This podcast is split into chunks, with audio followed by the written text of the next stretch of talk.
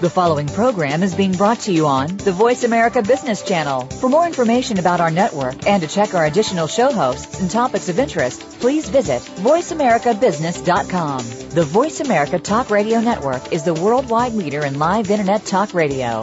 Visit voiceamerica.com. The views and ideas expressed on the following program are strictly those of the host or guests and do not necessarily reflect the views and ideas held by the Voice America Talk Radio Network, its staff, and management.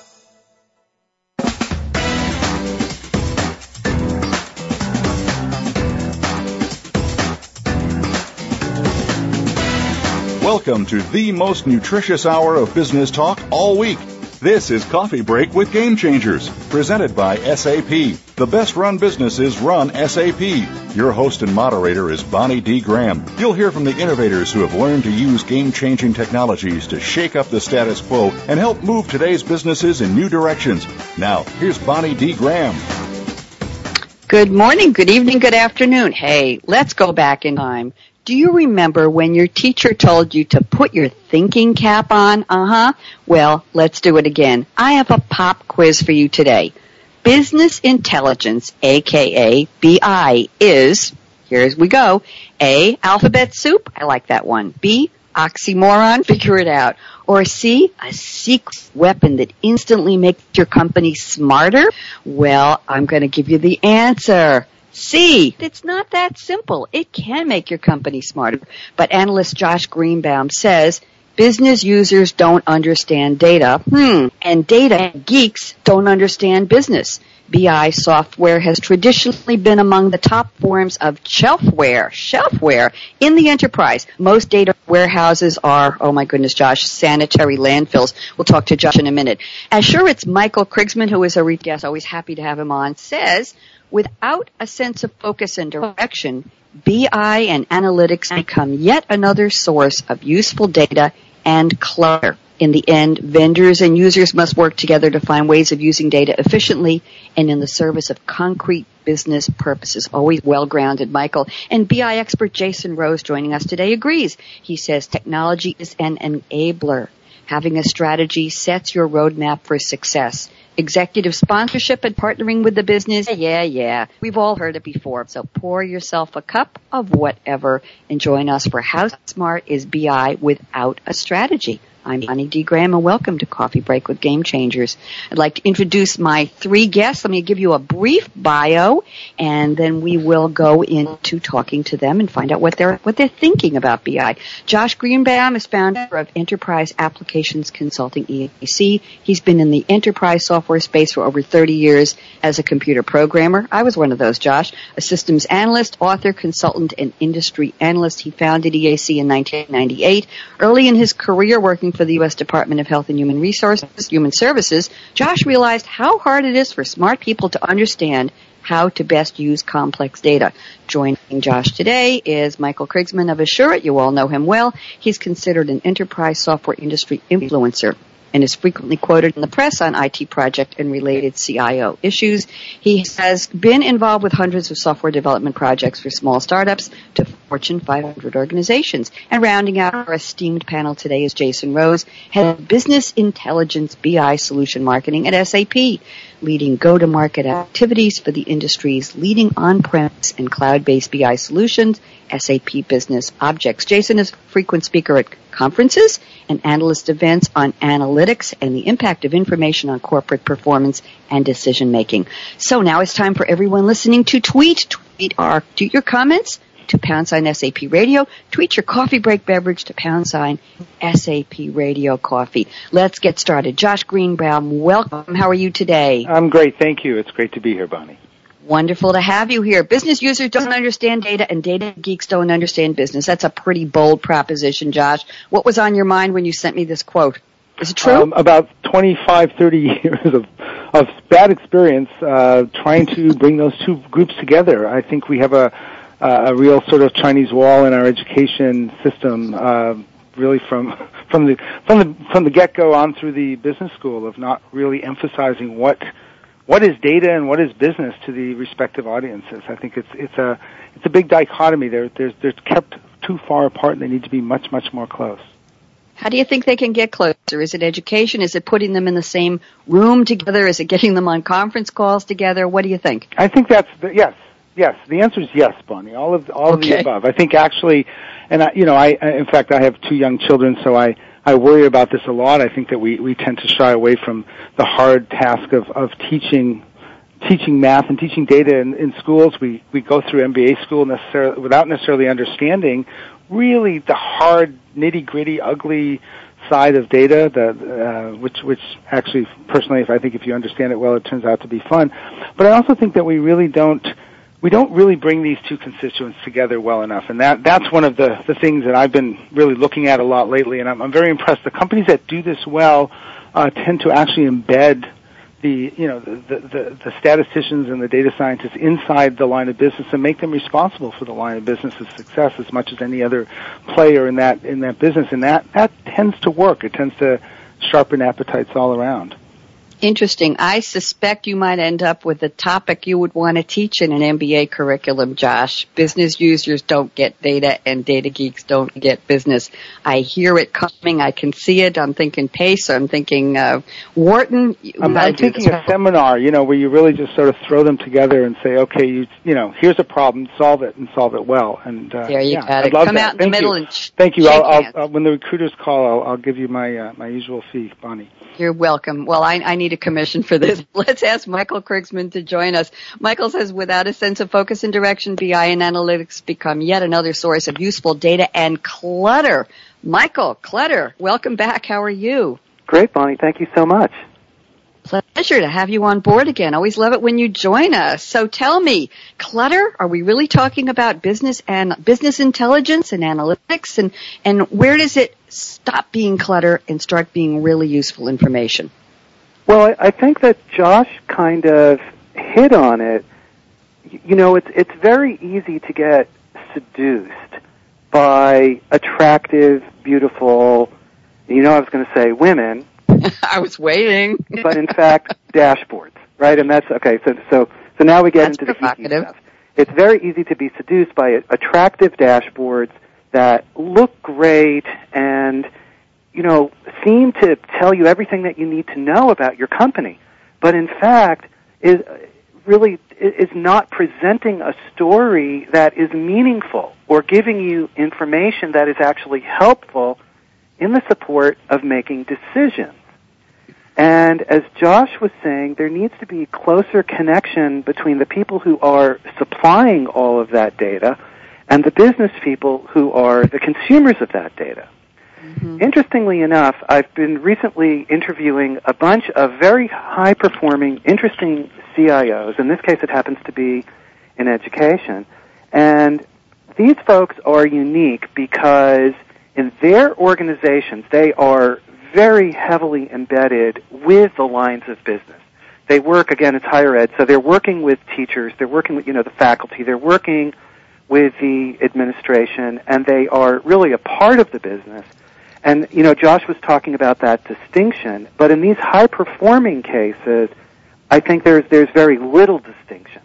And that's unusual, but it's no surprise that there is this strong correlation between these CIOs who are really effectively a part of the business and the successful results and innovation, in, in, innovative results that they're able to achieve. Mm-hmm. Sounds like you need somebody smart in the middle, Michael, to interpret and make sure that the data gets used the right way for the right people for the right purpose. And we're we're back to square one. We have to have a continuum here, right? It's not just enough to say, look at everything we've collected. Wow, isn't this great? And great, now we're going to do everything better. There has to be some kind of interpretive, smart interpretive in the middle. That's that's the way I see it. We're going to talk more about that. I'd like to bring in our third panelist now. Jason Rose, great quote here you sent me. If you don't know where you're going, you might not get there. Talk to me, Jason Rose, and welcome to Coffee Break. How are you? I'm doing very well, Bonnie, and thanks so much for uh, having me on today. I, I think ultimately uh, a lot of people say build it and they will come. Um, so uh, to uh, Michael's point about beautiful dashboards saying, you know, not too much, the vacuous blonde of the BI industry, so to speak. Um, however, you really do have to build that partnership with the business and, and align to the business objectives. Imagine, right? The the corporate goals and strategy need to flow directly into what you're measuring and what you're providing back to the business in a meaningful fashion to have impact. Um, I have a great example of uh, a product team that was building a dashboard to look at the overall uh, health of their uh, of their product, and, and customers were going crazy. It wasn't a very good release, and they said, "How on earth can the CIO's dashboard be all green?" so obviously, there was a disconnect between the reality of the business and what was being presented back up to senior management. And I think there is a often a, a behavior where information is often perceived as power and uh, often companies say, hey, we'll have a great data warehouse. We'll put all the information into this egalitarian world where everybody can look at it and everybody will make better decisions. However, people do tend to build kingdoms and have politics and, and want to hold on to power. So oftentimes it's also breaking down that culture of sharing information and being willing to uh, to look at that red metric and act on it as opposed to just having that green dashboard that says everything is just a okay. Very, very interesting. And I want to add another quote here I had from you, Jason. You say technology is an enabler. And yes, it is. Having a strategy sets your roadmap for success. And that's what we're talking about today. And then you went on to say executive sponsorship and partnering with the business. Yeah, yeah, yeah. We've heard that before, but it's still critical and true. So we're talking about a, an intelligent collaboration, can we say? Oh, absolutely. And, and not just in the collaboration sense, which is a pretty hot topic today of software mm-hmm. that helps make those interactions happen. But really, I think it, it, it is an ongoing part of your culture. So I, I love the uh, other quote is, you know, culture will eat strategy for breakfast, right? And I think um, just having a strategy off in isolation, I've seen some beautiful BI strategy documents and PowerPoints, and wow, they are just wonderful. But if it's not truly part of your culture and something you're living every day, it ain't going to be successful. There you go. Well, you know what? That's a great way to take us out for our first break. I want everybody to think about what's in your cup. Maybe it's coffee, maybe it's designer water, maybe it's, I don't know. I just had a, uh, an almost tweet from my colleague Adrian in France and he said, does white wine count? Yes, Adrian, you're in France. Wine counts just fine. We're waiting to find out exactly what he's drinking. So when we come back, we'll start off asking Josh Greenbaum, Michael Krigsman, and Jason Rose, what are you drinking today? And we have uh, quite a bit of tweeting going on on pound sign SAP Radio Coffee. We'll read those two, and then we'll dig in a little deeper into BI. How smart is it without a strategy? I'm Bonnie D. Graham. Don't even think of touching that dial, that mouse, whatever you're using to listen to us. We're live here on the Business Channel, and we'll be right back.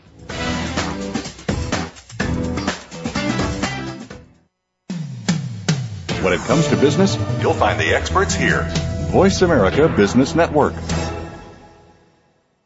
The time for enterprise mobility is now, according to IDC. By 2013, over 1.19 billion workers worldwide will be using mobile technology, comprising 34.9% of the workforce. The impact of mobility on business is clear. Increasing numbers of business users are expected to handle critical tasks and decision making in real time, no matter where they are. SAP and Sybase, an SAP company, offer mobile applications and underlying infrastructure with integration to SAP systems for secure access to business processes anytime, anywhere, and on any device. www.sap.com. Are you an entrepreneur that wants to achieve more? Not just in it for profit, but to do work you find meaningful, that adds more value to more people in more ways? Listen for Be More, Achieve More, inspiration for the entrepreneurial mind. With host Chris Cooper, you'll hear from successful achievers from around the world with the passion and experience to offer invaluable guidance. These people are making a difference and will help give you the motivation and insight to achieve more. Be More, Achieve More can be heard live Fridays at 8 a.m. U.S. Pacific Time on the Voice America Business Channel. When it comes to business, you'll find the experts here. Voice America Business Network.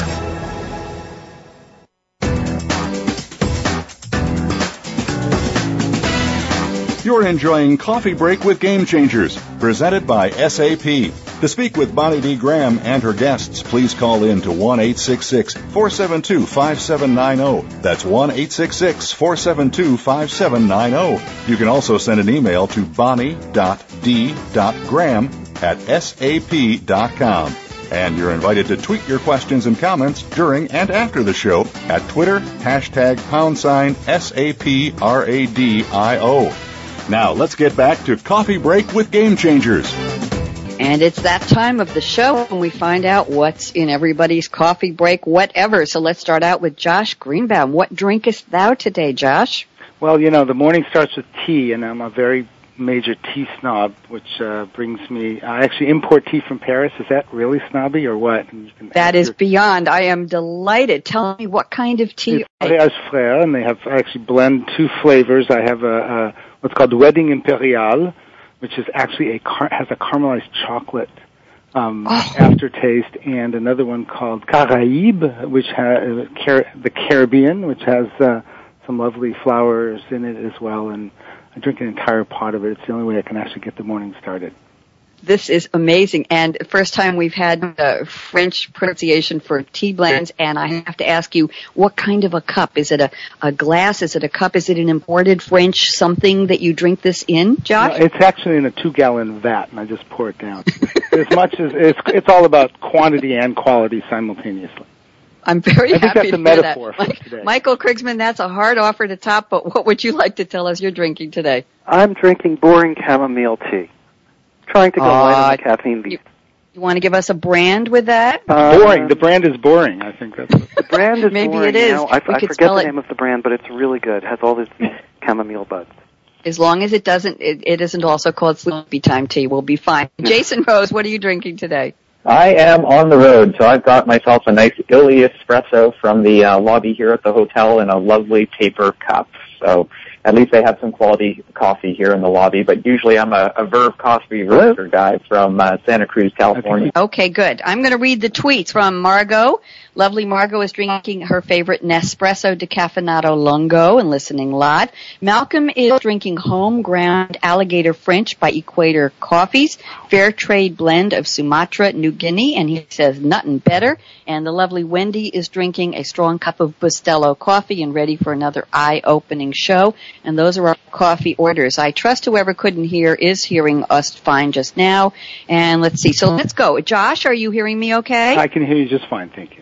Wonderful. So Josh, why don't we get back to our topic of the day? How smart is BI without a strategy? Why don't we set, why don't we do some level setting here, Josh, in, in your vast experience and your opinion?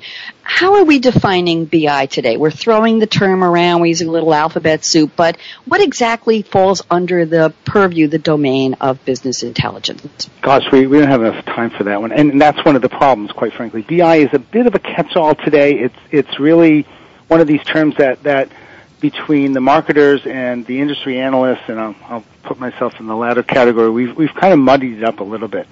So, you know, I think that, that the, the, underneath the category is an enormous amount of, of, you know, underlying technology and infrastructure, but fundamentally, the idea, of course, is business intelligence is the thing that's the thing that's supposed to make your company better and your your actions more measured and uh, based based on data. So it's really it's really trying to be the world, uh, taking the world of raw data and turning it into real analysis. And this is this to me this is one of my mantras. You know, we don't really have a big data problem. We have a big analysis problem. And, and mm-hmm. I think mm-hmm. BI is, is supposed to be the solution to that. And, and sometimes and hopefully usually it, it, it can be. Do you think it's a buzzword? Do you think it's just something that's floating around right now or that people, I know people are investing in a lot of software and a lot of analytics as you said, but is it a buzzword? Is it going to pass and people will go back to doing business exactly as they were and they'll say, hey, that's a great piece of data. Let's use that and not think of it in terms of BI or is it here to stay? Well, it, it has to be here to stay, but it has, you know, but, but we have definitely some, some problems with consumption. You know, it reminds me a lot of the old the, the, the old baby Einstein videos that that were actually pulled off the market uh, a number of years ago. But the idea that you could just buy a CD and stick it in front of your baby and the baby would grow up to be Einstein was was a nice idea that turned out to be completely absurd. And I think we we we still labor under the impression that if we just get enough software and enough wire enough of our data sources together and build these big data warehouses, you know, back to the field of dreams metaphor. They will, you know, we build it, they will come, and, and intelligence will will emerge from the ether. Uh, not, unfortunately, not true. Not true. Michael Krigsman, what do you have to say about all this? Well, I mean, these guys are really nailing it. Um, we have all of this data out there, and and it's presented to us in the form of screens and dashboards and reports that hopefully will be useful. But the challenge becomes that in order to uh, change our behavior, change the, the way the organization consumes that data, requires behavioral modifications, meaning Okay. that we need to actually do something different. So we have to, first off, uh, be clear about the type of data that we actually need and, and that will be useful in the decision-making process. So that's the first challenge, and that's what we were talking about earlier, you know, uh, working with the technical, the business people working with the technical folks. The next challenge is, once we have that information, is incorporating it into the daily life, the daily process, the daily routine of communication and decision making so that it becomes part of what we do. And only when that happens does the organization really benefit from uh, the, the quality data that may be presented. Okay, so let's talk about. I w- I'd love you to give some case studies. Do you have any examples? And, and we can bring Jason Rose in here. Uh, Jason, with your 12 years working in BI, any examples of how BI is being used and, and a particular type of company and what they would consider BI, how it's going to help their business?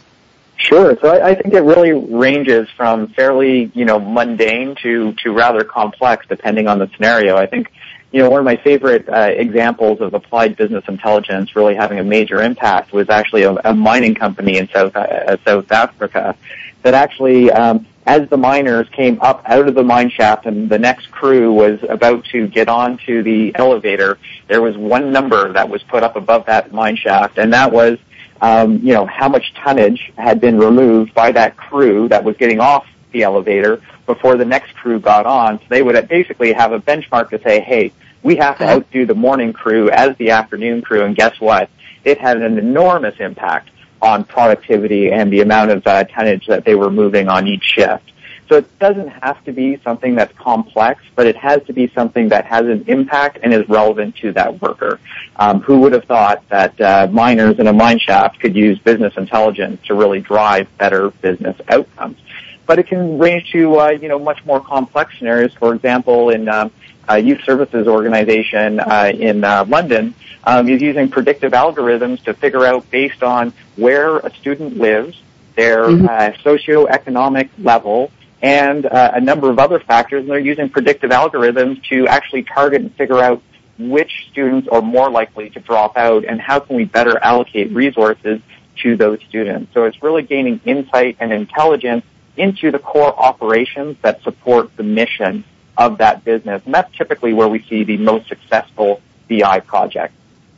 Very productive. Now, what about social media? We we've done several shows on intelligence being mobile today. Uh, we've done shows about the whole paradigm of selling and sales and how information, uh, data, intelligence comes in and out through the salesperson. What are they seeing on the floor? What are they going to tell the, the, the gurus in the company, the, the CIO about what's happening out in the field? What is the company going to do with that and give it back to the salesperson? That, that constant flow, which everybody wants to become intelligent data. So what are we seeing in terms of this huge stream of, especially in the retail world, huge stream of data coming in, and how do we make that into BI? Anybody want to run with that? I think the answer, the short answer is very carefully and with great difficulty. And, and I think it's because we're we're still, you know, this is this is, I'm still I'm still loving Jason's comment about culture eating strategy.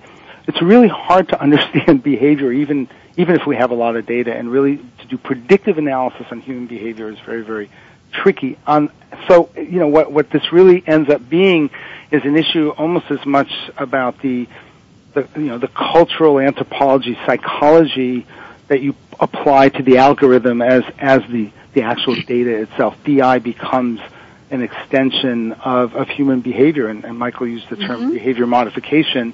Um, we're really talking about behavioral science more than we are about you know IT or or business even. Very, very good point. I appreciate that. And I want to, Michael, I want to take a quote from something you sent me before the show. I think we can move into this area. More than ever before, you say, users expect their software to offer easy tools that don't require ivory tower experts. The challenge for vendors is therefore finding ways to deliver straightforward and powerful tools to users. For users, the challenge is finding ways to use these tools meaningfully. Why don't you fill in the blanks for me, please, Michael? Sure. So traditionally, BI tools have been big and expensive and really the province of experts. Today, there is a trend among the vendors to deliver a, a BI experience analytics experience that is available to ordinary line of business users, and, and that's where that's where I think everybody wants BI to go. But like Josh was saying, it's not just a matter of the technology. You know, it's really this continuum there that on the one hand, you need to know what is the right type of data that the, that the business people need. Then you've got to have software that delivers that data, meaningful data, useful data to the business in a manner that is convenient and accessible for the business to consume it, right? Because if, if the if the tools are too complicated, then mm-hmm. the business won't use that data. But then finally, you've got to have a business that understands the nature of the data that it's receiving and that actually takes an a- active or you know proactive set of steps in order to incorporate that data into the, their daily routine. So, okay. so you've got to have that whole chain. We're going to talk about that chain when we come back. We're just ready to head to our halfway break. When we come back, I'd like to talk about the concept of strategy. That's the title of our show is How Smart is BI Without a Strategy?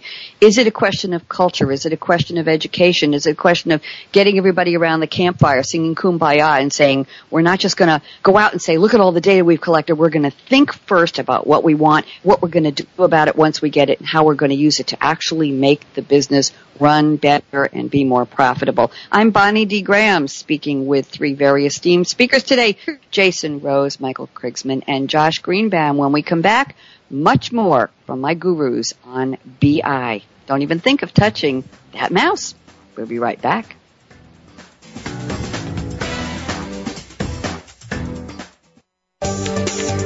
From the boardroom to you, Voice America Business Network.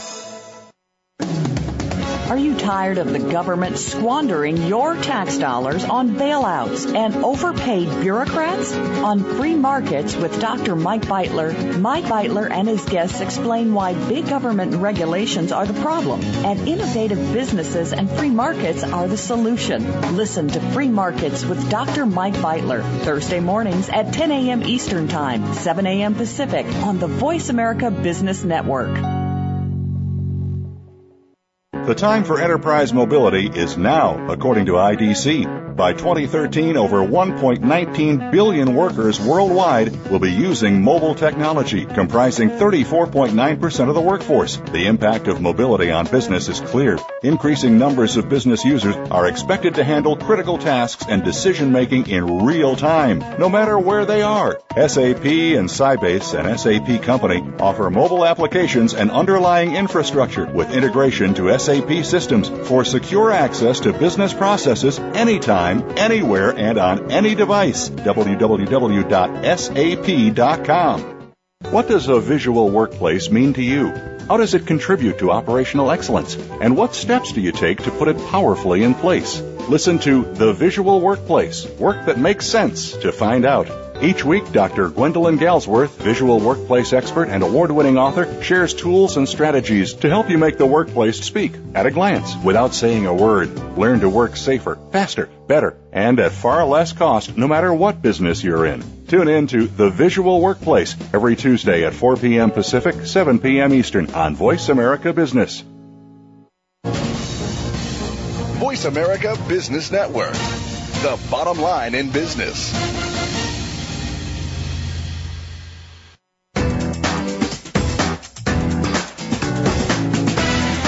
You're enjoying Coffee Break with Game Changers, presented by SAP. To speak with Bonnie D. Graham and her guests, please call in to 1 472 5790. That's 1 472 5790. You can also send an email to bonnie.d.graham at sap.com. And you're invited to tweet your questions and comments during and after the show at Twitter, hashtag pound sign S-A-P-R-A-D-I-O. Now let's get back to Coffee Break with Game Changers. Let's get back, and we're going to start off with Jason Rose. Jason, you want to talk about something amazing you told me over the break. So why don't you start out with your amazing comment? I think uh, I think it's No amazing that we are actually at an interesting inflection point in BI. We've we've always said we wanted to get everybody the information they need, but I think oftentimes the BI tool, to Michael point, uh, Michael's point, has been very intimidating. So when I brought my iPad home for the first time, I could not tear it out of my four-year-old's hand. And I got to tell you, he took no interest in my ThinkPad, or sorry, my ThinkPad, my uh, IBM laptop at all whatsoever. So I think we're at a point now where the form factor and the information that's available can really drive adoption. But then the question becomes, what on earth do I put on that device, and and how do I get people interested in looking at it?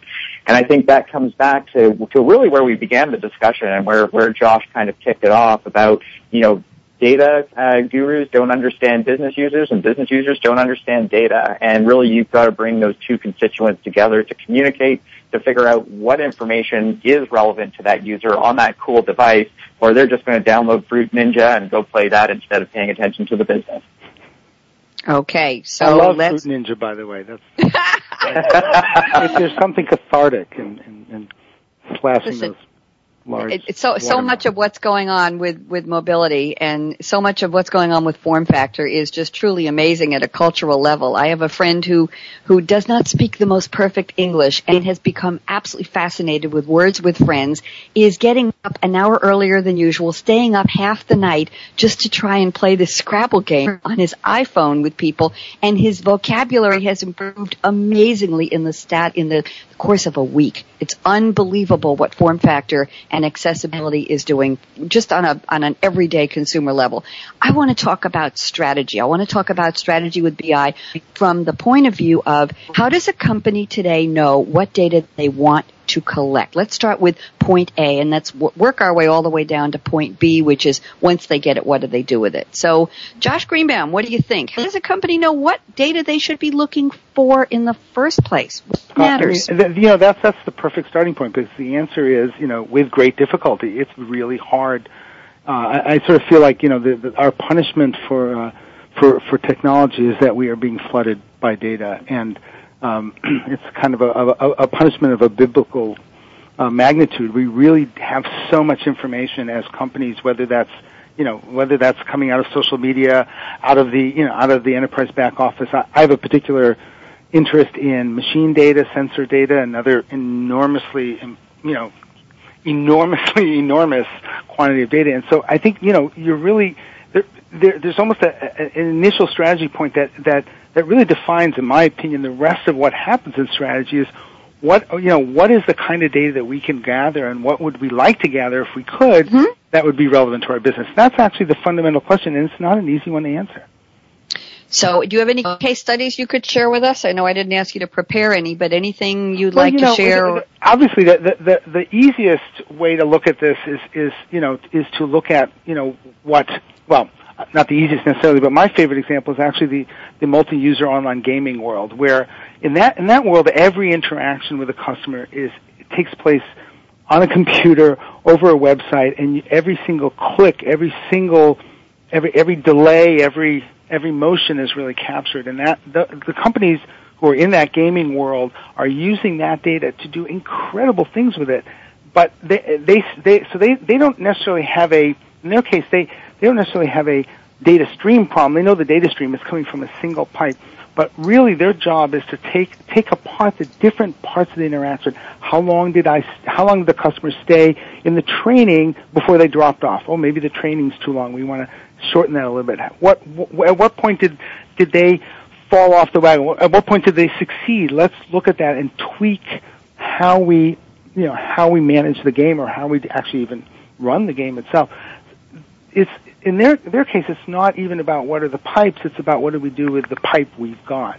So I, I think that that's that's the other side of the coin. Is first we need to decide: do we need just internal data? Do we use our social media data? Do we have machine data? Do we have data sources uh, outside the company we want to work on? And then we have to you know sit down and really sit, look at each of these pipes and say, okay, what what are the components of that pipe that are going to be essentially game changing for our business?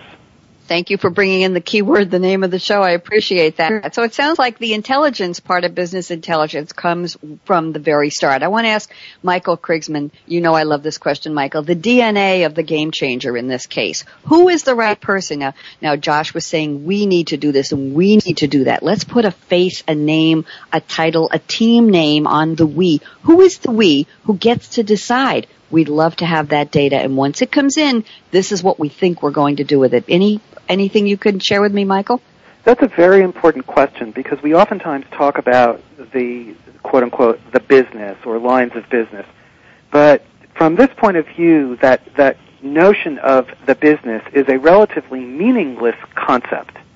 The reason I say that is because the, the decision maker about uh, the type of data that will be useful has to has to drill down into specific business processes and specific roles. So the generic concept of well, the business needs to do this, the mm-hmm. you know mm-hmm. needs needs data to make uh, you know to do whatever, is is not that helpful.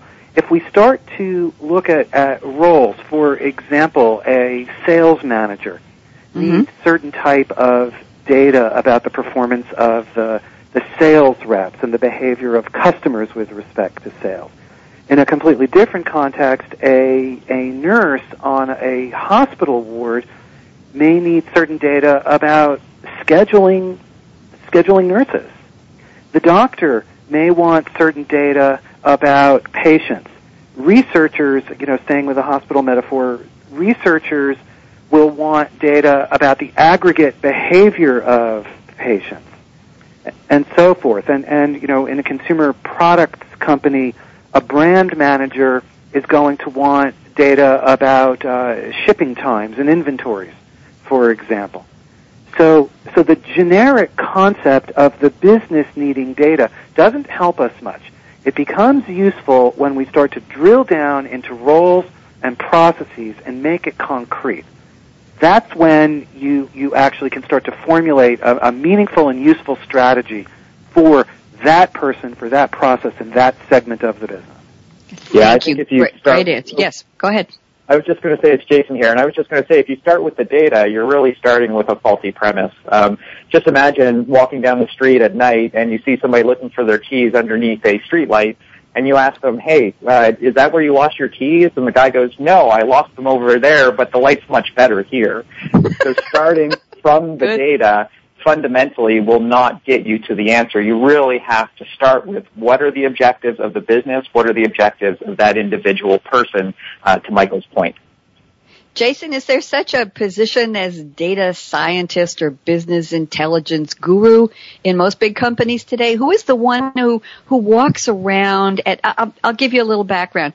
Years ago, I was a mainframe programmer way back in the day, you know, key punching and all that. I'm dating myself, I know. And um, a correspondent bank in New York contacted me and hired me as what they called a systems liaison. And I said to them, I don't even know what that is. They said, well, you speak English and you speak computer language. You understand what it takes to put together a program and you understand how to talk to people. So we're going to send you out to the users in this bank and we're going, now correspondent bank is a banker's bank. It's not a retail come here and cash your check bank.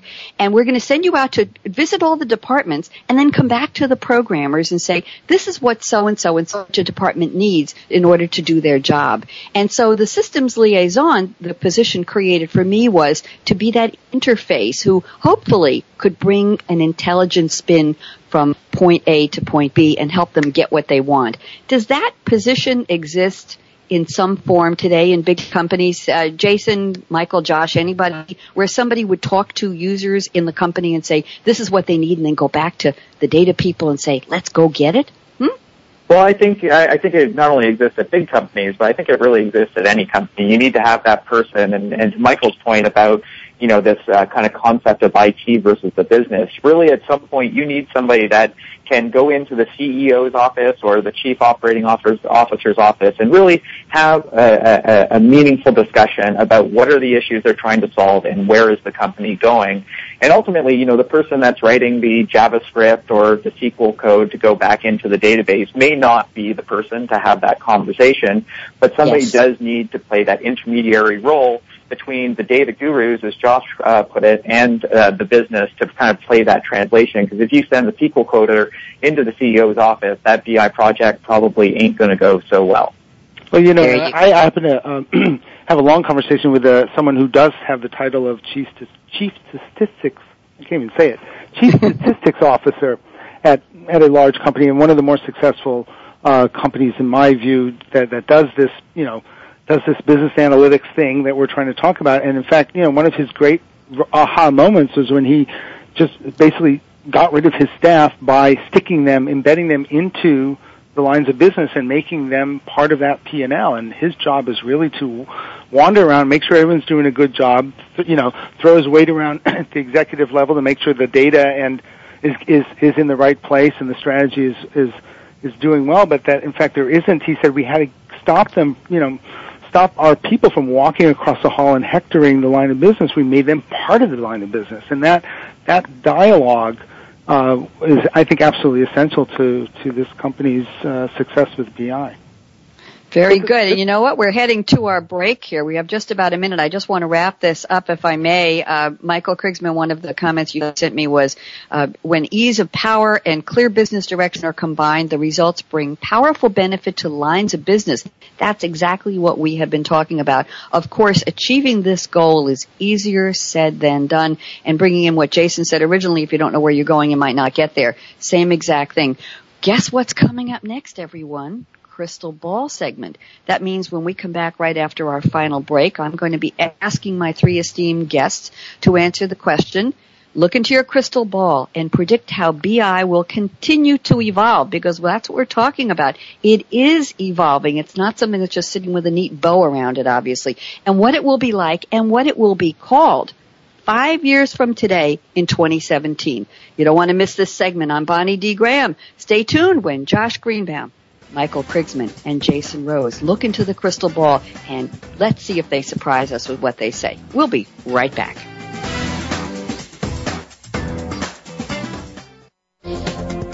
The business community's first choice in Internet Talk Radio, Voice America Business Network.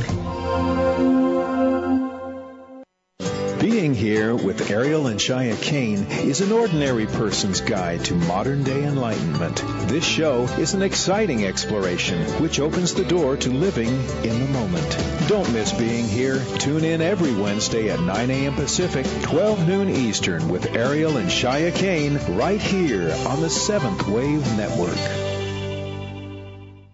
The time for enterprise mobility is now, according to IDC. By 2013, over 1.19 billion workers worldwide will be using mobile technology, comprising 34.9% of the workforce. The impact of mobility on business is clear. Increasing numbers of business users are expected to handle critical tasks and decision making in real time, no matter where they are. SAP and Sybase, an SAP company, offer mobile applications and underlying infrastructure with integration to SAP SAP systems for secure access to business processes anytime, anywhere, and on any device. www.sap.com. Zoom Leadership. It's the big picture issues of the day, up close and personal capabilities of leadership, and a desirable future of constant renewal. Zoom Leadership. It's the economic crisis made clear, patterns and perspectives of leadership, and the importance of changing the way we pursue our future. Join host John Schmidt every Monday at 2 p.m. Eastern Time, 11 a.m. Pacific Time. Zoom Leadership. An inside look at what's really going on in business, government, and civil society. Tune in every week on the Voice America Business Channel. When it comes to business, you'll find the experts here. Voice America Business Network.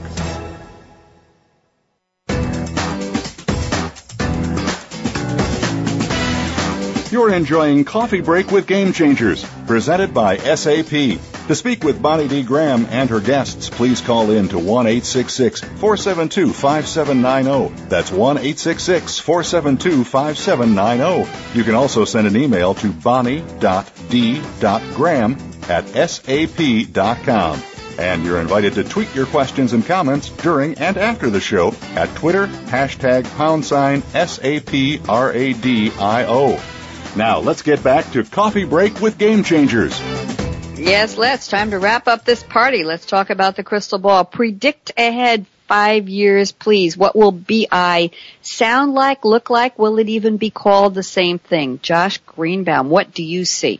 Well, I'm I'm particularly enamored of the Xbox Kinect technology, gesture-based control, um, and I think that that's going to be part of our future. Is that we will really, when we talk about an immersive experience, we're going to have an immersive data experience, an immersive BI experience, taking that gesture paradigm out of the just the the iPad and putting it into a wall in front of you and your colleagues where you really can play with data. We see this in the movies, and actually, mm-hmm. it's going to happen in, within the next five years. And will BI be called BI, Josh? I don't think the term. I, I keep trying to kill the term personally and find something better. Uh, we pro- I probably won't succeed, and nor will anyone else, and we'll still be calling it business intelligence in some way or another. Well, you're here on Game Changers. You might be that game changer. I could change if I could change that game. I would. I don't you think know, I'm. I don't think I'm powerful enough. Thank you. You know the song "If I Could Change the World." You know, maybe this is the time to do that. Okay, let's turn to Michael Krigsman. 2017. What do you see? So the the, the game changer for BI will be that it is completely embedded in all enterprise software. There will be no, there won't be a separate category that we call BI. It will simply be expected that it's there at the same time, mobile devices will drive simplicity because we all know that ease of use, like Jason, Jason was saying before, is extremely important. It's essential, and so that will happen more and more. However, the unchanging nature of human nature will remain the same, and therefore, despite all of this, it's we're still going to find new ways to make it complicated, really complicated. That's what Ooh, I predict in five years. You said the unchanging nature of human nature. Are we talking about plus ça change, plus à la même chose? It's always going to be people. It always comes down to people, right? Mm-hmm. Very interesting. And let's turn to Jason Rose. What do you think, Jason? 2017. It's not that far off. Some people think like I do. It's, it's about a hiccup and a half away from right now. So if you want to go even farther out, let's start with 2017 and see if you want to push it out further. Sounds great, Bonnie. So I think Michael and Josh actually hit on this in different ways. I think the real game changer in BI is actual, actually consumerization. And the revolution was not um, the iPad or the mobile form factor. It was that, hey, this is actually something now that a consumer can actually use. The CEO that's been printing off their email for the last 15 years and reading it on paper will now gravitate towards an iPad because it's the coolest thing. And man, I can just swipe on that screen just like I was reading a magazine. So I really look at, you know, the next five years, I think it's going to be driving more and more of that consumer experience into BI programs and applications. I mean, if you look at Facebook and you go back 10 years and you said, you know what, we're going to take scrapbooking and we're going to put it on the internet and everybody's going to love it. I think you would have been laughed at. And now if you look at the valuation of something like Facebook, they have literally taken pictures of kids, the comments that we make in our daily lives, and turned it into a multi-billion dollar enterprise. And in BI, I think taking that form factor of, hey, my profit and loss statement is going to be boring forever, but actually, you know what? You take that profit and loss statement, you put it onto the mobile device, and you allow an interaction to actually drive in why is my expense trending upward over time and what can I get to in terms of detail to actually impact that trend, reverse it, and put it in the right direction, I think you've got a pretty significant game changer there. Very interesting. You know what, guys? You are so good and so efficient that we actually have more time than I expected. So I'm going to, I need a minute at the end to announce the next three upcoming shows and do some shout outs and thank yous. I'm going to open this up. We have, let's take about the next three and a half minutes. Who would like to make some closing comments separate from the crystal ball on the state of BI today and in the future? And if you could, let me throw a twister in here. If you could rename BI for 2017, whether whether Josh is successful in killing the term altogether or not. If each of you could rename it, what would you call the person in charge of BI in any particular company, large to small? Let's start out with Josh. Well, that person definitely has, has to have God somewhere in their title because um, they're going to be ruling. We should have opened the, the show with this. Go ahead, keep talking. And um, and, and guru won't be enough. Um, oh. And I, I just want to, you know, whatever that person, whatever that title is, and in fact, whatever we call BI is, my my closing comment is we need to we need to talk about how do you sell BI inside the company? How do you sell business intelligence in a, analysis in a more effective way? I think one of the real, you know, this this you know this example I gave of of this chief statistics officer who essentially embedded his whole staff in the line of business. He's he's the one who told me this. Fundamentally, the number one skill once you got the basic stats down, once you understand the business, the number one skill is marketing. How do you sell your ideas? How do you sell good analysis? inside your company and how do you sell the value of that outside the company. That's actually hard. We don't do enough of that as well. And whatever we call it, and whoever this person's title is, they're going to they're to be as much a marketer and a, and a and a PR person for good analysis as a data scientist. Very interesting. Okay, let's move to Michael. What do you think? Well, there's Title? one point that I that I would like to emphasize. Uh, again, coming back to mobile and iPads uh, that that Jason brought up. I think we underestimate the fact that one of the key power drivers of the iPad in enterprise software and in the elevating the, the use of enterprise software among the, the most senior executives who traditionally aren't the users is the, the, the simplicity. And simplicity, ease of use is so fundamental and it gets to what Josh was just talking about. If you want to have people adopt this stuff, it's got to be natural and easy to use. It's just essential. Very good point. And Jason, let's hear what you have to say. Well, I'll uh, tie it back to the title. I, I really think, um, you know, uh, all of these technologies, consumerizations are going to drive further adoption, but it comes back to that uh, just like a good muscle, you really need to exercise um, your strategy and really have an organizational conversation around how are we going to apply this information to really impact the business. So you know, really, you, we hear a lot about BI competency centers and, and other uh, forms, analytics teams that kind of go out or embedded in the business, but really making that kind of discussion around what information is driving the business and what, uh, how can we change and adapt our business model in order to, you know, meet customer demand and use information to support that vision. Um, having that ongoing dialogue, having that ongoing uh, corporate structure and kind of focus on where you're going to take your business intelligence and where you're going to take your information, I think is critical to changing the game for your organization and really making BI successful and your company Thank- successful.